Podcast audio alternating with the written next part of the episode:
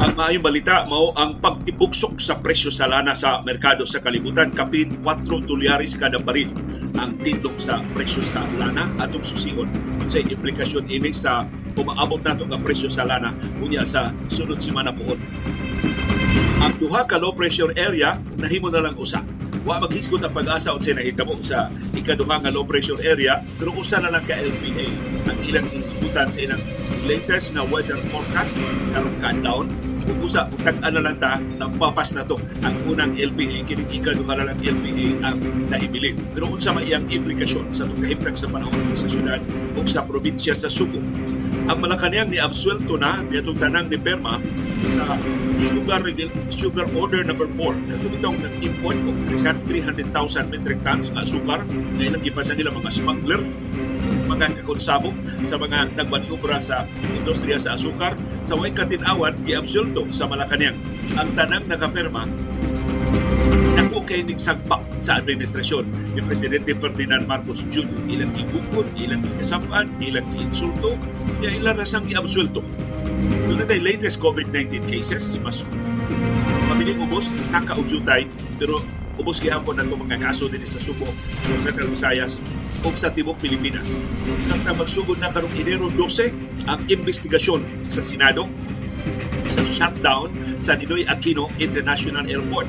Kung doon na tinibalaon na nagsugo sa gobyerno pag-refund sa mga pasahero matanggong sa mga tugbahanan tungod sa nakanselar o nalangay ng mga flights tungod sa force majeure tungod sa mga rason na dili ila sa mga airline companies. Igong kwarta ang gobyerno magbayad sa kalikuan ng mga pasaherong natanggong sa New Year's Day o sa liwas sa bagong tuig? Padayong nakanselar na langay ang ilang mga flights.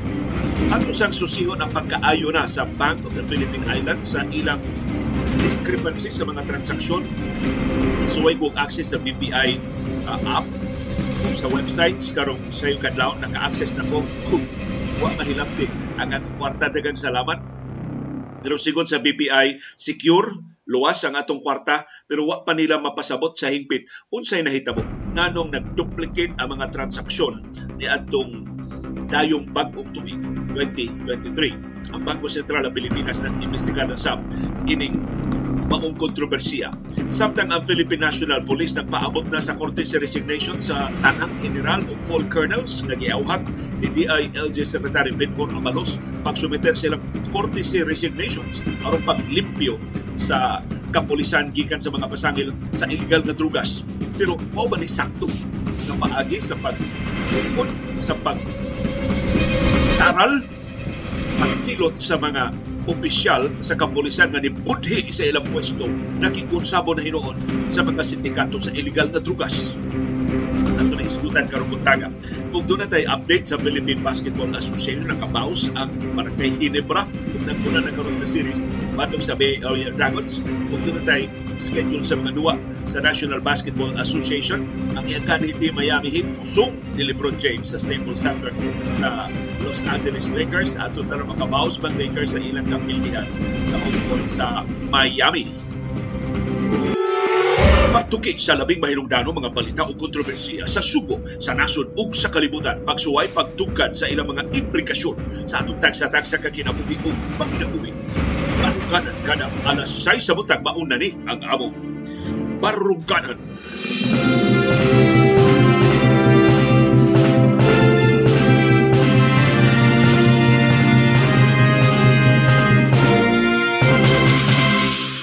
Live gikan diri sa Bukirang Barangay sa Kasili sa Konsolasyon. Maayong banag-banag maayong madag-umon nga kabuntagon. Kanatong tanan alas 3 ganin ang kadlawon ang low pressure area gibanabana sa pag-asa nga nahimutang 185 kilometers sa west sa Katbalogan City sa Samar o 50 kilometers sa east sa Rojas City sa Capiz. Sa ito pa, nagpaingon na siya sa kasadpan, wa siya musaka padungad to sa ubang bahin sa Luzon. Usually, ari man ni musaka sa Bicol o sa ubang bahin sa Luzon. Karon gikan sa Samar, diretso siya sa Rojas City sa Capiz. Wa na maghisgot ang pag-asa sa unang low pressure area sa Puerto Princesa City sa Palawan. Wa sab sila notisya na hilis na ba ang maong LPA, murag igo na lang tang magsana-sana. Unya human sa pila ka oras ay pa na sila mo pahibaw. O, o by the way, nahilis na dito ang unang law pre mo usa ni sa mga deficiencies sa pag-asa. Kani importante kay nga mga kasayuran kal, mukalit lang kausab ang ilang moingon sila adi makasud ang, ang kining low pressure area diha sa Indonesia di ni kasud sa atong Philippine eh, why chance nga makasud ni sa par? Uy ma- makasudi ay makasudi ay pero gabi pa ni sud alas 8 pa gabi alas 10 naghapos buntag ipahibaw. Nga adto pa din ni aging gabi nakasud ang par nakasud sa par ang low pressure area diha na sa Puerto Princesa sa Palawan. Unya kini good critical man ni. Wa man ka magingon ni by the way ang putos na sibuyas naa sa Pikas Iskina. Naghisgot ta ini og hulga sa panahon. Naghisgot ta ini hulga sa kinabuhi. Unya murag ang pag-asa na ara nila ganahan ba sila mo pahibaw o dili ba o nataligam an din mo pahibaw nakasudi gabi alas alas 8 Gahapon pa sa alas 10 sa buntag ipahibaw. Paita sa pag-asa. Unsay implikasyon sa tugahimtang sa panahon ining low pressure area nga nagpabilin pa duol din sa ato sa Kabisayan ang syudad ug probinsya sa Subo uwanon gihapon karong adlaw. Madag umon wa pay uwan uga ang amo palibot diri sa Bukirang Barangay sa Kasili sa Konsolasyon pura pangayo pero matod ni retired pag-asa Vice Director Oscar Tabada magpadayon tang uwanon karong adlaw og ang amihan ni ana. Ug ako makatestify ana kay wa naman ko magkadusingot sa sayong kamuntagon. Dili gyud ingon ana katugnaw pero ang amihan mabatyagan na gyud nato dili sa atong syudad o sa probinsya sa Subo. Samang kahimtang sa panahon uwanon, madag umon, o medyo bugnaw na ang temperatura ang mabatyagan sa tibuok Visayas. Sa ato pa, Bohol, Sikihor, Negros Oriental, hastang Leyte, hastang Western Visayas, makabatyag na ini ang Mimaropa, ang Bicol Region, ang Zamboanga Peninsula, ang Northern Mindanao, ang Caraga ug ang Davao Region.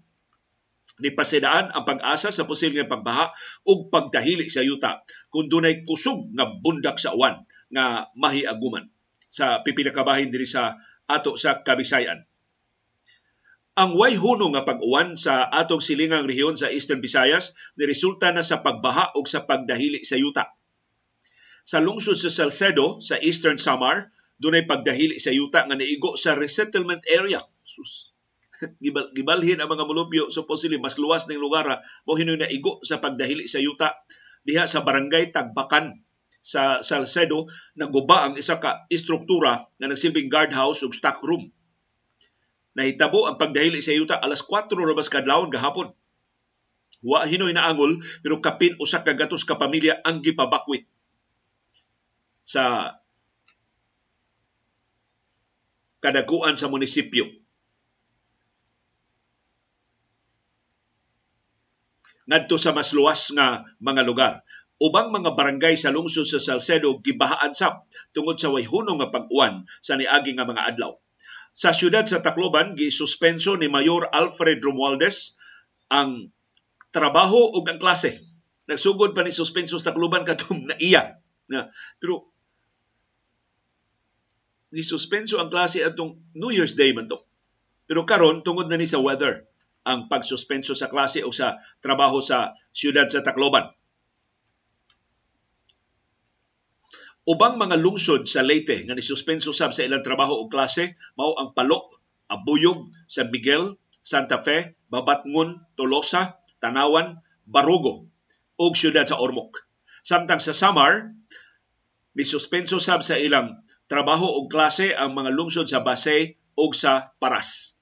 Sa Biliran, ang mga klase o trabaho gisuspenso sab sa lungsod sa Naval tungod sa way hunong nga pag-uwan. Samtang ang lokal nga mga opisyal sa Katarman, sa Northern Samar o sa Silago sa Southern Leyte ipaandam-daan sa ilang mga mulupyo sa pagbakwit dayon kung modako ang kahigayunan sa pagbaha o pagdahili sa yuta sa ilang tagsa-tagsa ka mga lugar.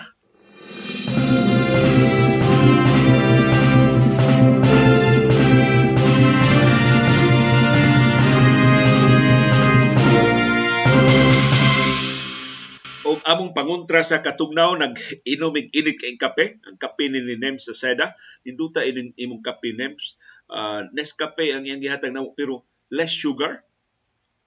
White coffee na less sugar. So perting ninduta. Labi na kon perting inita. Makahupay sa katugnaw sa sayong kabuntagon. Ug daghang salamat sa 20 US dollars nga hinabang ni Mode Salazar para sa atong programa karong buntaga. Salamat nimo Mode Salazar sa imong gasa sa imong suporta aron makalahutay ang atong programa. Ug niya tay laing maayo nga balita. Nitibugsok ang presyo sa lana sa world market og kapin upat ka dolyar kada baril sa pagtapos sa trading gahapong adlaw Miyerkules. Ang rason ang pagtibugsok sa pagtidlom sa demanda sa lana sa nakalilaing kanasuran sa kalibutan tungod sa kaluya sa global economy. Naluya na gyud ang mga ekonomiya sa Estados Unidos, sa China, sa Europa ug sa ubang kanasuran sa kalibutan. Laing rason sa kaluya sa demanda sa China mao ang padayong pagsulbong sa ilang mga kaso sa COVID-19 ang data gikan sa China nagpakita nga samtang way bag-ong variant sa COVID-19 nga ilang gikonfirm nga nakasuod pero wa kita kahibaw kay ang China ra may nihatag ini mao mga kasayuran nahibaw-an sa World Health Organization nga gi-under report sa China. Wa ni, wa i-report sa China pila gyud ang mga nangamatay, pila gyud ang nangasakit sa labing uhing pagsulbong sa COVID-19. Laing rason sa kaluya sa presyo sa lana mao ang pagtidlom sa US manufacturing activities. Nihiyos ang manufacturing data sa Estados Unidos sa buwan sa Disyembre. Ikaduha na ning sunod-sunod nga buwan sa pagluya sa mga pabrika dito sa Estados Unidos. Sa samang higayon, nakaplagan sa US Labor Department na ang nangabli nga mga trabaho natagak menos og 54,000 ang kahigayon sa trabaho ng abli sa niagi katapusang adlaw sa Nobyembre. Tungod ini, nidugang ang kahigayunan na, na nahadlok ang mga oil traders nga ang Federal Reserves, ang Bangko Sentral sa Estados Unidos, makakita og laing rason sa pagpasaka na sab sa interest rate ug makapasamot ng kaluya sa kalibutanon nga ekonomiya. So man matikmatik nga katinawan pero at the end of the day ni us-us ang presyo sa lana sa ikaduhang sunod-sunod nga adlaw sa trading sa world market o dinako ang kahigayunan dagko ra ba kayong usa ni aging adlaw more than 5% ang us-us. Gahapon more than 4 dollars ang us-us. So nang limyo na ni nga laslas sa atong presyo sa lana unya sa sunod semana. Unya tuguti akong i-acknowledge ang tabang atong nadawat sa akong gikamingawan nga higala Napa ba ni siya sa National Economic and Development Authority mo ni Bright Boy diya sa NEDA uh, si Ayan Vic Alquino. Kini si Ayan Vic Alquino wa pa mauso ang IT mao ni tig sugyot o mga ideya unsa unsay mga uh, IT solutions sa atong mga problema ni adto sa DYAB. In fact, siya nag-install sa katong una natong pagsuway pag uh, Sibia online ug atong pagsibya dito sa Sky Cable si Ayan Vic Alquino moy ngadto gid sa among sibianan ug uh, nitabang namo. Sayap, salamat kay nimo Ayan Vic Alquino sa imong tabang nga 500 pesos aron nga makalahutay ang atong programa hangtod karong bag-ong tuig.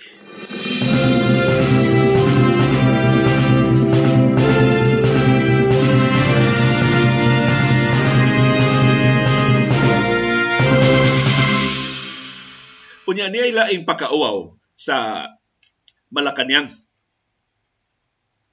Basay loam, mauaw gid ako mopaduol sa akong naong sa kamera pero kinahanglan ko mopaduol para maduol ko sa akong mikropono nga sa akong built-in nga laptop. Patabang niya ko ni Ayan Vic Alquino pero nag-order na ko og bag-ong mikropono pero pa man mo abot kay online man ta. Mo ko kakita gud ani mga mikropono ha dinhi sa ato mga tindahan. So nag-order ko online wa pa moabot so meantime. Agwantaha lang sa palihog ninyo kining medyo lata medyo basa kay nato nga tingog pinagi ining built-in nato nga microphone sa atong laptop. Pero kinahanglan ko mo paduol sa akong laptop. Mao nang mapugos kog paduol sa akong naong sa gawas makakita tayo kog laing stand sa kamera akong ipalayo ang kamera pero makita na sa buko-buko sa akong laptop. So pasayloan na lang kining atong mga adjustments nga gihimo. Aron lang ni maklaro ang atong tingog kay daghan kay nang reklamo sa atong tingog gahapon nga natabunan sa atong music ako tong sa Ako tong dakong sa uh, pasaylo uh, ninyo ang akong uh, kakuwangan pero maumong gud ni uh, og mag live broadcast ka mag testing testing ka okay pa. Inig live broadcast mabulilyaso na. Uh, daghang kay salamat sa inyong feedback nga maka usahay maka-adjust ta usahay dili sa gyud. Uh, mataud-tauran sa buuna ta makabantay sa kakulian sa atong broadcast. Pero salamat sa inyong feedback sa inyong tabang pagiya ining atong programa. Pero mo ni tinuod nga pakaawaw kay atong buhis mo ay nakataya ini. Human gitaktak sa Malacañang katong mga opisyal sa Department of Agriculture o sa Sugar Regulatory Administration. Ilang gipasangilan nga mga smuggler sa DA nagsabutahe sa nasunong ekonomiya. Nakigunsabo sa mga negosyanteng asukar nga nipaburot sa presyo ni mugna og artificial nga kanit daghan kay silang krimen gipasangil atong mao mga opisyal karon ang office of the president itself mo ni absuelto sa mao mga opisyal gibasura sa office of the president ang kaso batok nilang kanhi Sugar Regulatory Administration board members nga gilambigit adtong napakyas nga importasyon sa 300,000 metric tons sa refined sugar adtong Agosto sa niaging tuig 2022. Apil sa giabsuelto sa Malacañang. Human pa sa daghan kay makauuaw nga mga krimen mao silang kanhi Agriculture Undersecretary Leocadio Sebastian Sus kini mo ni tinuod nga dunay doctorate sa agriculture. Graduado ni sa Universidad sa Estados Unidos ni parihas presidente ni Peke sa iyang educational attainment. Tinuod ning scientist si Leocadio Sebastian. In fact, ipasidungan ni Vietnam. Usa sa iyang mga sistema gigamit sa agrikultura sa Vietnam na kapalambo sa ilang produksyon sa pagkaon. Nya diri sa ato atong gipakauwawan o gitaktak sa pwesto. Unya wa man sa si Leocadio Sebastian. Laing giabsulto atong igsuong Bisaya, taga siyudad sa Ormoc, ang kanhi administrador sa Sugar Regulatory Administration nga si Hermenegildo Serafica. Absulto sab. So kato ilang tanang pasangil ni Serafica, di di ito tinuod. Ang Malacanang mismo, ingon, why ebidensya sa kahiwian, batok ni Serafica. Ug laing giabsulto ang board members sa Sugar Regulatory Administration nga silang Roland Beltran Aurelio Gerardo Valderrama Jr. Gipasakkaan sila mga kasong grave misconduct, grave dishonesty o conduct prejudicial to the best interest of the service. Ang pait, nag-resign na ni sila sa ilang mga pwesto. Yo, what di ay sila isa? Matod, ang nangu sa investigasyon mao si Executive Secretary Lucas Bersamin na kani hefe kani Chief Justice sa Korte Suprema. Matod ni Bersamin, way ebidensya nga nakalapa sa balaod silang Sebastian Serafica o kaubanan. Wa nila itago gikan ni Presidente Marcos ang importasyon, ang ilang gimando giaprobahan nga importasyon sa asukar. Ug nakumbinser sila gikinahanglan ang importasyon tungod sa kanihit sa asukar nga sub subsequent nga mga lakang sa Malacaning napamatud-an nagnihit yung asukar kay in fact nag-import mangita og asukar ug ang importasyon wa nila itago sa presidente. In fact, dunay pagtugot gikan sa presidente ang ilang importasyon. So ang nasupalpal ini mga findings sa Malacañang mao si kanhi Executive Secretary Vic Rodriguez and of course si presidente Ferdinand Marcos Jr. Mura siya way kalibutan, way hanaw unsay nahitabo siyang administrasyon.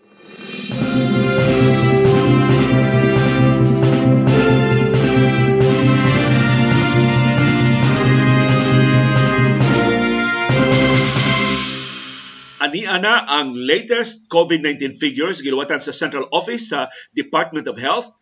Nagpabiling ubos ang ato mga kaso o mas daghan kung ikumpara sa nangagi nga mga adlaw. Niabot og 326 ang bag-o mga kaso sa COVID-19 sa tibuok Pilipinas gahapong adlaw. Napo ang patay. Wa gyapon detalye kanus ang nangamatay pero duha nila nahimutang sa National Capital Region. Pero improvement ni. Nagkapin 20-30 kapatay ato sa nangagi nga mga adlaw ang atong active cases, meaning ang mga pasyente nga nasa itong mga ospital ug isolation facilities ni Hiyos ngadto sa 11,786.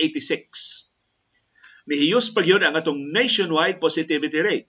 Very significant figure ni kay mao ni nagpakita unsa ka paspas ug kalapad ang tinagdanay sa tibok Pilipinas. 5.7% na lang ang atong nationwide positivity rate. Gamay na lang kay taglabaw sa threshold na gitakda sa World Health Organization nga less than 5% pag siguro na kontrolado na ang tinagdanay sa COVID-19. Ang top notcher sa bago mga kaso sa COVID-19 mao gihapon ang Metro Manila doon na sila 155 cases gahapong adlaw. Ang projection sa Octa Research Group mosaka pa gyud jutay ang atong mga kaso to 450 to 550 karong adlaw. Ato na yung lion din ato sa Subo sa Central Visayas ni saka og jutay pero nagpabiling ubos ang atong bag mga kaso sa COVID-19 sa tibok rehiyon do natay 12 new cases sa tibok Central Visayas. Ang Bohol dunay lima, ang Cebu City dunay upat, ang Cebu Province dunay duha, ang Mandawi City dunay usa. Ang Lapu-Lapu City, way bag-ong kaso sa COVID-19. Ang Negros Oriental, way bag-ong kaso sa COVID-19. Ang Sikihor, labaw pang way bag-ong kaso sa COVID-19. Sa ato pa, nihiyos pag yun, pagsamot, ang atong mga pasyente nga nasa atong mga ospital ug isolation facilities 573 na lang ang atong mga pasyente nga naa sa atong nanangasakit sa COVID-19. Ang Bohol dunay 59 ka-active cases, ang Cebu City dunay 176 ka-active cases, ang Cebu Province mo kinadaghanan with 186 active cases, ang Mandawi City dunay 41 active cases, ang Lapu-Lapu City 50 active cases, ang Negros Oriental 57 active cases. Ang Sikihor, dunay upat ka bag kaaktibo nga mga kaso sa COVID-19. So palihog, hapit na kita makahiluwas gikan sa pandemya sa COVID-19 kung bagay pagtibugsok ang atong mga kaso sa musunod nga mga adlaw. Di lang una tamo tangtang sa atong face mask sa mga crowded areas. Di lang gihapon tamo apil sa wakinahanglan ng mga tapok-tapok o tabang gihapon ta palihog og badlong sa mga kiat-kiat.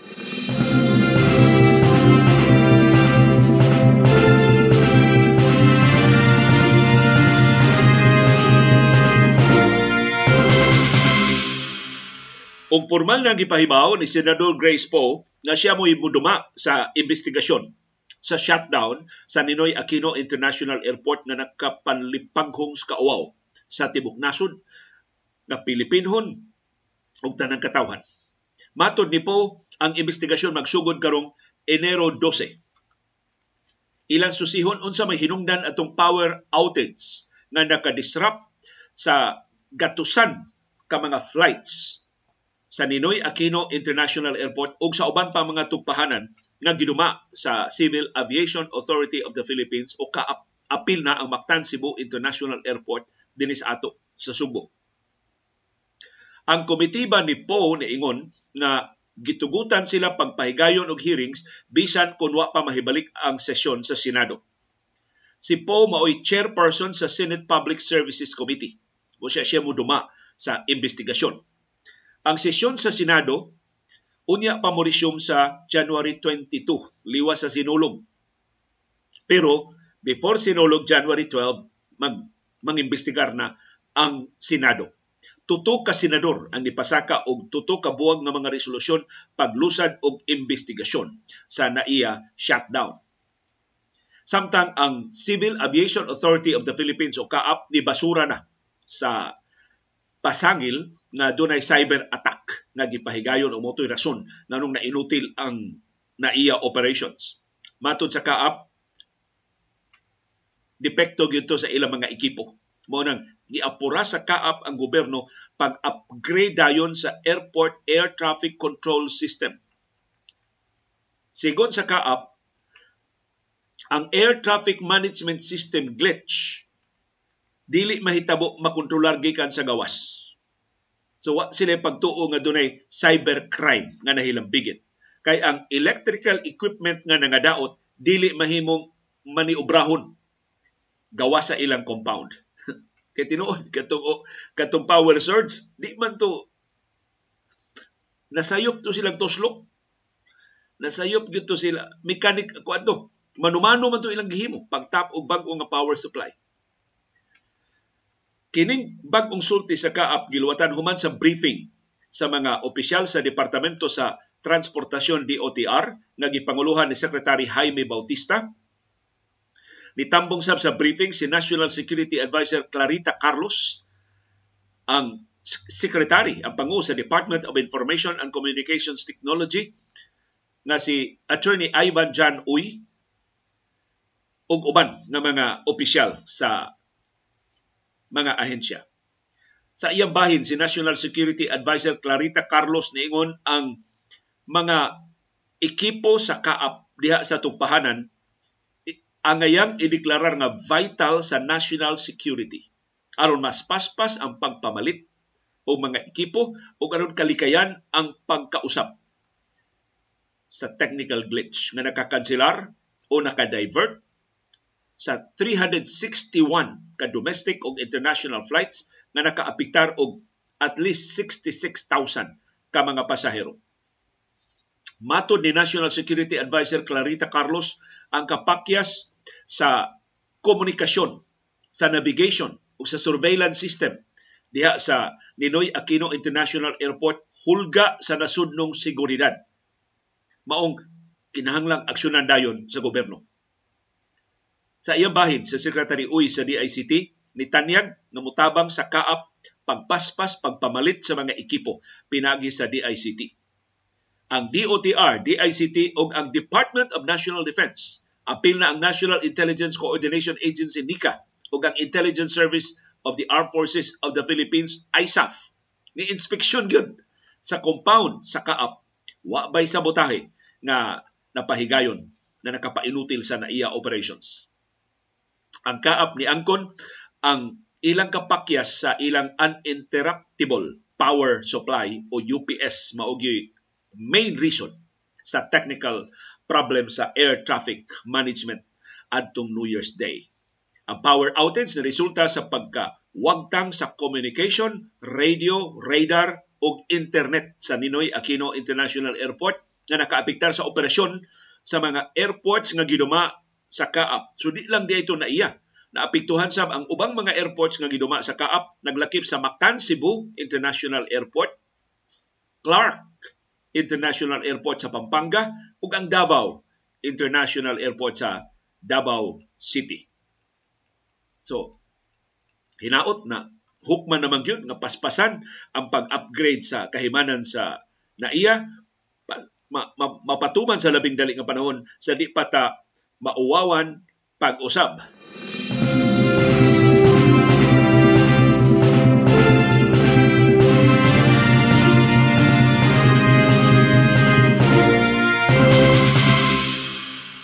Og wa kahibaw ini, doon na di ay balaod nga nagsugo sa gobyerno pag-refund sa mga pasahero nga mga tanggong malangay ang ilang mga flights, mga tanggong sila sa airport nga dili sa sa mga airline companies.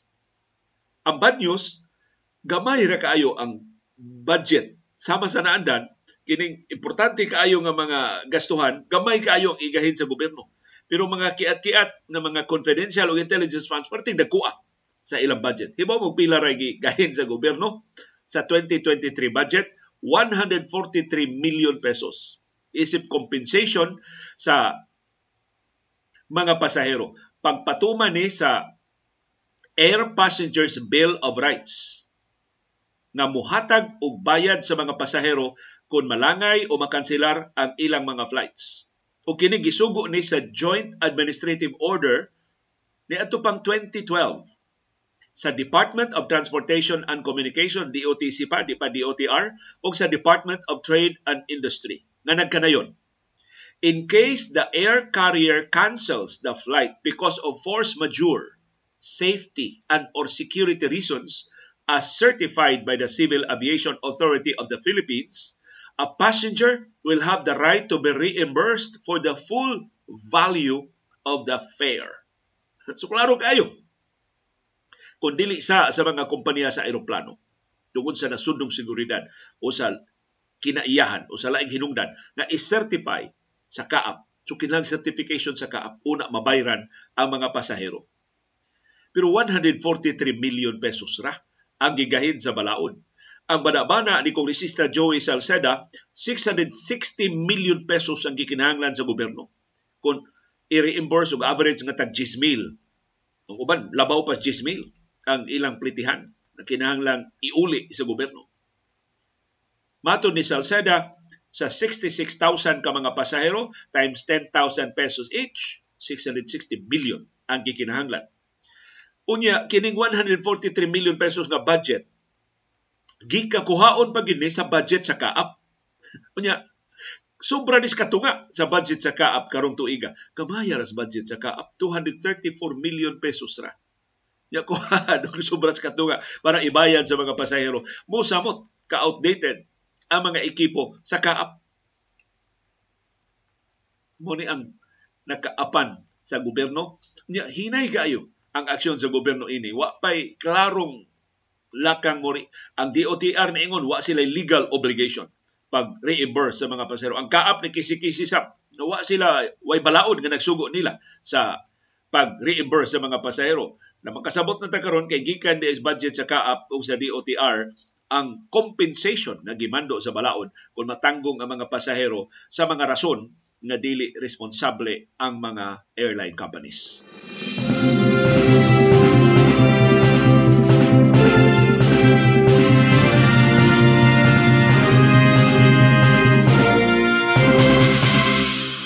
Maayong buntag ni Boni Inanoria de Escarcar madag-umon kuno ang Karkar.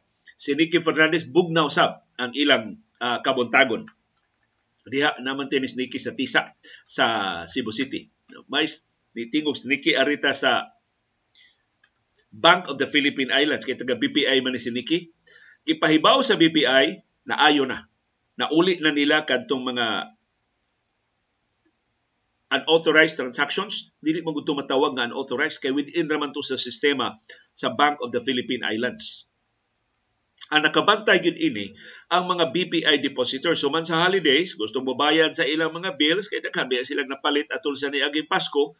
So ilang gi-check ang ilang mga accounts, pati na lang kurata, uy, nakuhaan og 25,000, nakuhaan og 15,000, nakuha, dili dagko ang mga kantidad, pero nakuhaan ang ilang mga accounts. Ya pagsubay nila na doble ang ilang mga withdrawals. Kadtong nag-withdraw og December 30 og December 31 supposedly wa to ma-reflect dayon kay holidays man pero na doble ni withdraw sila og 10,000 sama sama nga withdrawal sa samang adlaw laing 10,000 so na doble ba ang ilang withdrawal? Mo to nakapaalarma nila. Ni samot pag sila ka-alarma sa ilang pag-check sa online nga mga account sa BPI di sila ka-access. Di na sila kaabli sa app. So di na sila kasubay. Ngano man ni pero niingon ang BPI, ila tong sa depekto to sa ilang sistema. Ila nang na-reverse ang duplicate transactions. Dili to mga unauthorized withdrawal. So wa gyud mahilabti ang kwarta sa mga depositors. Matud sa BPI, apektado ang mga ATM withdrawals, apektado kadtong CAM deposits kanang cash accept machine deposits sa BPI, apektado sa ang POS kanang point of sales machine nga ana kas makina mo bayad sa imong mga gi-order sa imong mga merchants ug ma- ubang mga e-commerce debit transactions sa December 30 ug December 31. Muna ko kikuyawan ko ini kay mao ni pagpadong namong sumilo nag-withdraw mig ay sa kwarta kay para among bawnon. Ang ako lang ko na doble sad ang nahurot ng atong hinipusan So, dali-dali kong access ka po, di yun ko ka-access. Pila ko ka attempts nga nag-access ko na, na, na sa order si Iris so kinang ko mo bayad, di sad ko ka-access. Manong usa ko labing unang nahibaw ining nahitabo sa BPI.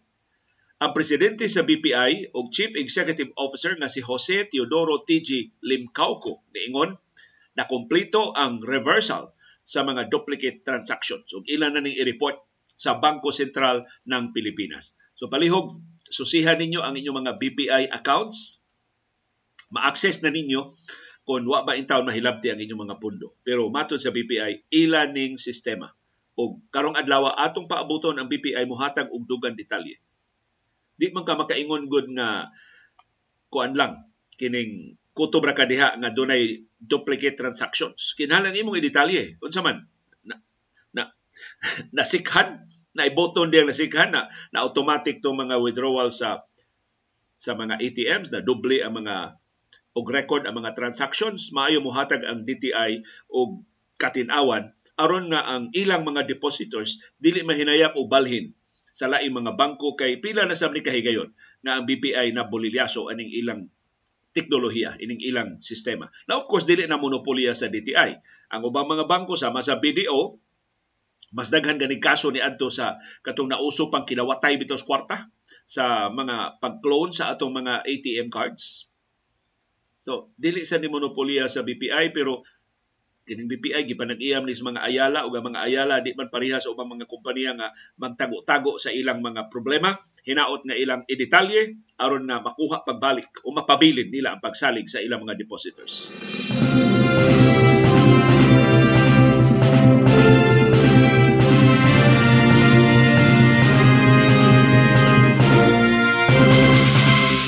Aritas may balita gikan sa Pag-ibig Fund. Gilangay sa Pag-ibig ang ila untang pagpaumento sa ilang contribution karong tuiga 2023. Unya na ni ipatuman sa 2024. So wa kan sila ha, gidefer lang, gilangay lang og usa ka tuig. Matod sa pag-ibig aron ni pag-mitigate sa gibug-aton sa taas sa mga palaliton, sa mga panginahanglan sa mga Pilipino 100 pesos unta ni ang aumento sa bayranan sa pag-ibig. Ang 50 pesos ini abagahon sa miyembro, sa trabahante, ang 50 pesos abagahon sa employers. Pero gisuspenso ni until 2024. Nisunod ang pag-ibig sa pagsuspenso sab sa aumento sa bayranan sa Philippine Health Insurance Corporation nga mupasaka sa unta sa ilang contribution karong tuiga Nipasalig ang PhilHealth na ilang gihapong mabayran ang mga benepisyo sa ilang mga miyembro bisan kundi madayon ang aumento sa bayranan sa PhilHealth. Pero ang PhilHealth, mao mo pasalig nga bayran ang ilang mga obligasyon ma gilukan tang maminaw kay notorious kay ning PhilHealth soon na sa daghang katuigan dugay kay mobayad sa ilang mga obligasyon ngadto sa mga ospital. In fact, daghan kay mga ospital nga ni hulga nga mapangkaruta sila kundi sila bayaran sa PhilHealth. Kaya mga ospital manggoy ni una-una og gasto pagtambal sa mga pasyente nga sakop sa PhilHealth. Pag pangayo na sa mga ospital og reimbursement, idibol-dribol sa PhilHealth ang ilang mga claims, daghan kay mga chichi-burichi, mga additional nga mga requirements, ang tuyo di ay paglangay sa pagbayad sa ilang mga claims kay gikawat na di ay ang 15 billion pesos nga pundo sa PhilHealth. Ang di maimbalita ang Social Security System mo insister nga ipadayon ang umento sa ilang contribution. Matod sa presidente o chief executive officer sa SSS nga si Michael Regino, masaligon siya nga ang Malacanang dili mo badlong nila sa ilang pagpatuman sa aumento sa contribution sa Social Security System. 1% ang increase sa contribution sa SSS karong tuiga. Matod ni Regino, ang pag-aumento sa bayranan sa SSS makalugway sa ilang actuarial life. Sabi siya pa lahutay sa SSS ngadto sa 2054.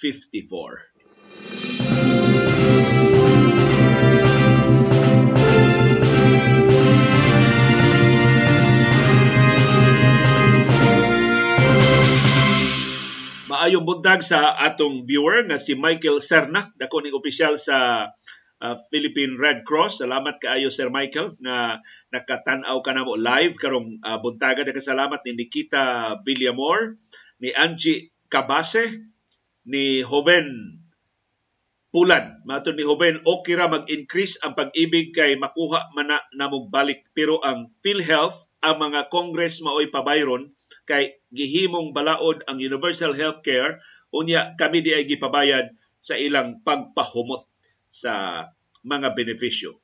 Di actually good hoben, ang tanang programa sa gobyerno, kitay mo gasto. Wa man kwarta ang gobyerno on its own.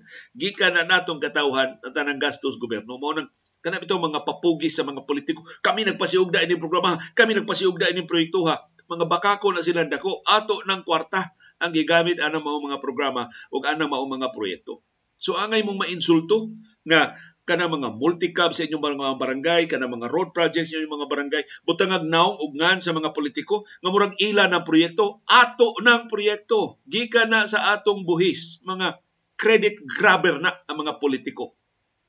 Mga epal na silang dagko. Ug imbis magpasalamat nila, ato silang pahinumduman nga kita mo itag-iya anang kwartaha ug angay lang na dalion pagpatuman kanang maong proyekto. Nga naghisgot ang mga proyektong gidali sa pagpatuman pagpadung na mo ditong south ni atong weekend. Kabantay ko ko ng mga simentado bitong bahin sa daan sa Argao. Gitubuan na magsagbot ang mga daplin. Meaning, kaniadto pagbiyahe na to ana nahasol ta kay pero ni, pasaylo na tas kahasol nga magliko-liko tag kadaghan mabwaso ta diha sa mga lapukon kay bahin sa daan kay gisemento makaingon ta nga at least mahuman na ning proyekto sa di madugay uh, nadugay-dugay mamigbalik dito sa South karon pagbalik na mo dagkuan na sa sagbot labo na kay sagbot sa mga daplin sa daan meaning napasagda na na unya wa nay nagtrabaho wa nay mga heavy equipment wa nay mga trabahante nga nagtikaw-tikaw. Kung man nahitabo, anang supposedly expansion sa Nasunong Highway diha sa Argao o kasilingan ng mga lungsod sa habagatang Subo. Wa na mapadayon kanang proyekto ha. Kay nakabasa sa kong reklamo sa taga Davao na usa ka wa ra kaabot usa ka kilometro nilang daan diha sa siyudad sa Davao panahon pa sa administrasyon ni kanhi presidente Rodrigo Duterte. Hangtod karon wa matiwas sa Department of Public Works and Highways. Murag 2019 pa kanang maong road project wa ra kaabot usa ka kilometro karon daghan na kay sagbot gitubuan na sagbot so atol sa administrasyon ni kanhi presidente Rodrigo Duterte haskang daghanag yung bolilyaso adtong administrasyon mao nang kinang manapong ta sa ilong. Kung maghisgot na ta sa iyang legacy kay nangalisbo sa daghang mga questionabling mga transaksyon mga anomalya ang build build build sa kanhi administrasyon. Karon arita sa kontrobersiya nga namugna ining auhag actually hangyo ni DILG Secretary Benhor Abalos sa mga general o full colonels sa Philippine National Police pagsumiter sa ilang korte si resignations. Matod ni Abalos, nagtukod siyang Committee of Five na di niya ilhon kinsay mga membro pagsusi kinsa sa mga opisyal sa kapulisan ang nahilimbigit sa illegal nga drugas. So ningon si Abalos nga kining korte sa resignations mao ni mo shortcut sa proseso. Kay kung mopasaka kuno sila og kaso, dugay pa man kay mahuman ang paghusay sa mga kaso. So karon kung mo sumiter silang korte sa resignations, wa na kinahanglan ng hearing, wa na kinahanglan mangita pa sila mga ebidensya, taktako na lang nila diretso ang mga full colonels ug ang mga general. So ningon si Abalos, kung wala kang ginagawang masama, mag-file ka ng courtesy resignation. Kung hindi ka mag-file, medyo questionable. Hindi ko alam, gagawin namin, but we have some action on this. So, hindi ko na mo resign, ilan donahan. Huwag doon na sila himuon ng mga lakang.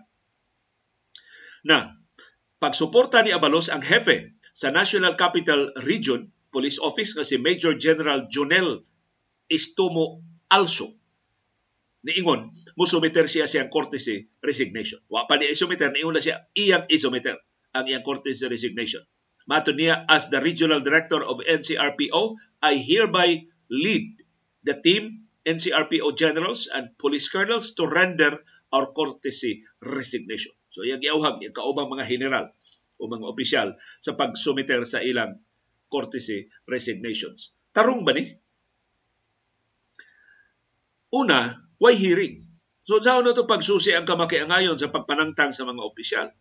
O saan na to pagsiguro nga ang tanang mga general o koronel nga nahilabigit sa mga sindikato sa illegal nga drugas ang mga tangtang? Kung doon mga political connections, kung makaduol sa mga powers that be, magpabilin gihapon sila sa pwesto o magpadayon ng illegal nila nga mga kalihukan para naguwag yung substitute sa due process. Kung doon natay mga ebidensya atong filean og kaso atong tinud-on pagbukod kini mga opisyal sa kapulisan kay duble ang ilang krimen. Nahilambigit pa sila sa illegal nga drugas ila pag yung gibudhian ang pagsalig sa publiko sila supposedly ang tigpatuman sa balaod sila di ay naguna-una og lapas og yatak sa balaod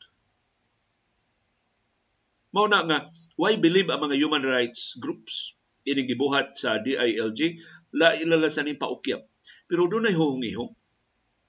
Nga kini gituyo ni sa mga Duterte generals and Duterte colonels diha sa Philippine National Police. Kaya di man malimod nga ang kapulisan, ang loyalty to ani kanhi Presidente Rodrigo Duterte nga niduble sa ilang mga suhulan o mga benepisyo. So, ang administrasyong Marcos gusto sad nga mohimog iyang kaugalingong grupo diha sa PNP posible nga mao kuno nay tuyo. Ini nga ang tuyo ini dili kadto mga nahilambigit sa illegal nga drugas kung dili kadtong loyal pang Duterte hangtod karon panangtangon to diha sa mga importante nga mga pwesto sa PNP aron kapulihan og mga Ilocano, mga aliado, mga loyalista sa administrasyong Marcos.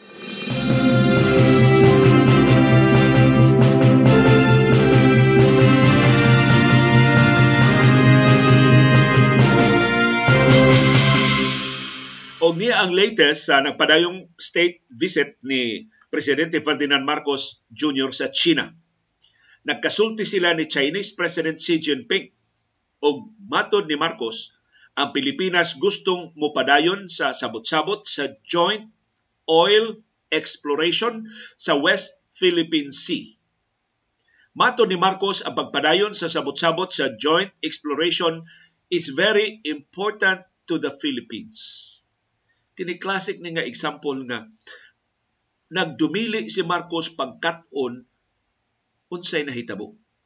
Kay kung mahinungduman in 2018 sa administrasyon ni kanhi presidente Rodrigo Duterte, lima ka tuig ang nilabay. Ang Pilipinas ug ang China ni perma og Memorandum of Understanding sa joint exploration diha sa West Philippine Sea.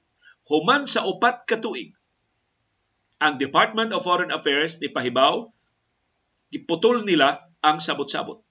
Matod sa DFA, ni perma sa kauyunan ang China pero dili seryoso sa pagsabot-sabot sa pagdevelop sa oil o gas resources diha sa West Philippine Sea. So, papagin mo tagam si Marcos.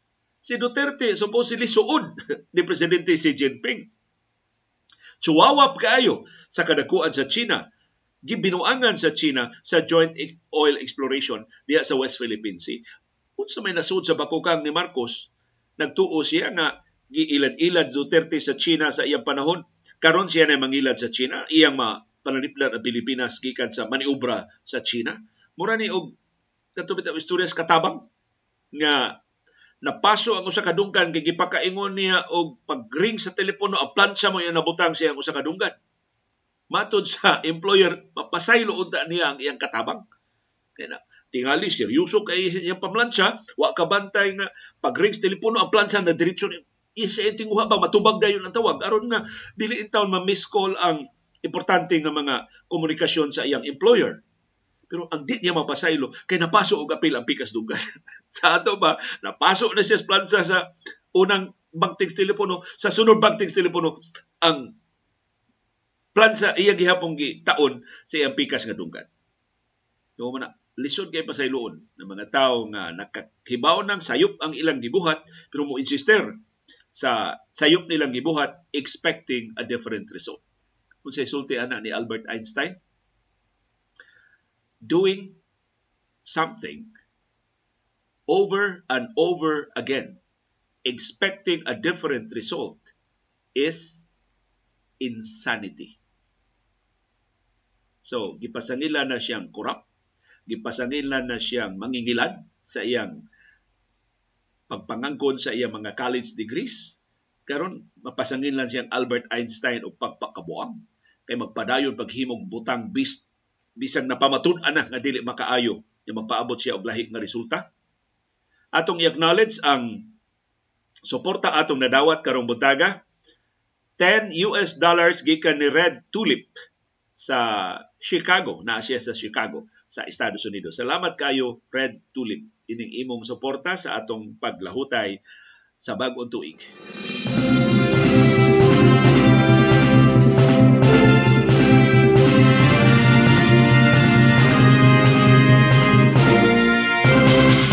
Ug doon na update sa Philippine Basketball Association Commissioner's Cup Finals nakabaws ang Barangay Hinebra. Gipakita sa Hinebra ang ilang signature comeback sa katapusang 4 minutos sa duwa kagahapon ug ilang gipildi ang Bay Area Dragons 89-82 ug karon mao ni nag-una sa series 2-1. Ipadayon ang PBA Commissioners Cup Finals ugmang adlaw Biyernes adto gihapon sa Mall of Asia Arena.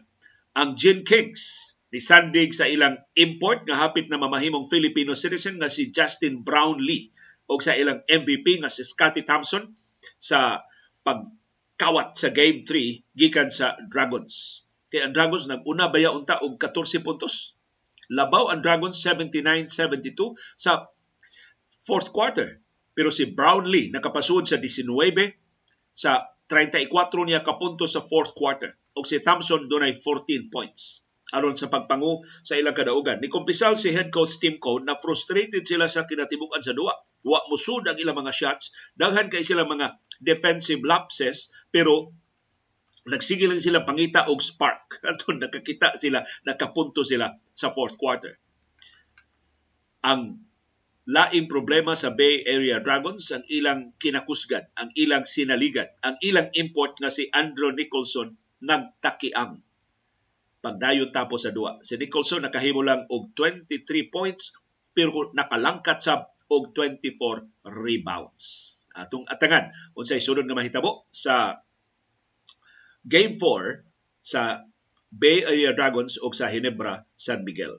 Magpasalamat sabta ni Crescencio Hilig, nihatag siya nato og 125 pesos na suporta aron makalahutay kining atong programa. Salamat nimo Crescencio Hilig sa imong kontribusyon nga 125 pesos karong sa iyong buntag.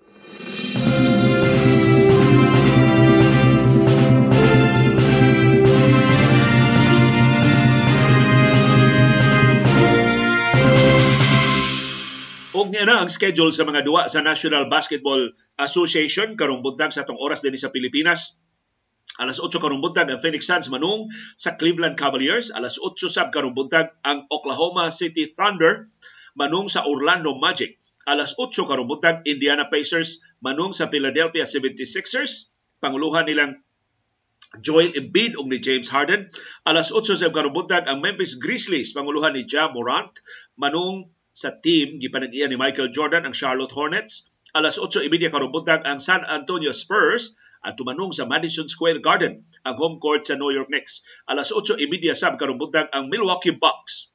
Panguluhan ni Giannis Antetokounmpo manung sa Canada adto sila sa Toronto Raptors. Alas 9 karong ang Houston Rockets panguluhan sa Filipino-American nga si Jalen Green manung sa New Orleans Pelicans. Kansang sinaligan si Zion Williamson, posibleng ma-sideline og pila ka semana tungod sa latest niya nga injury.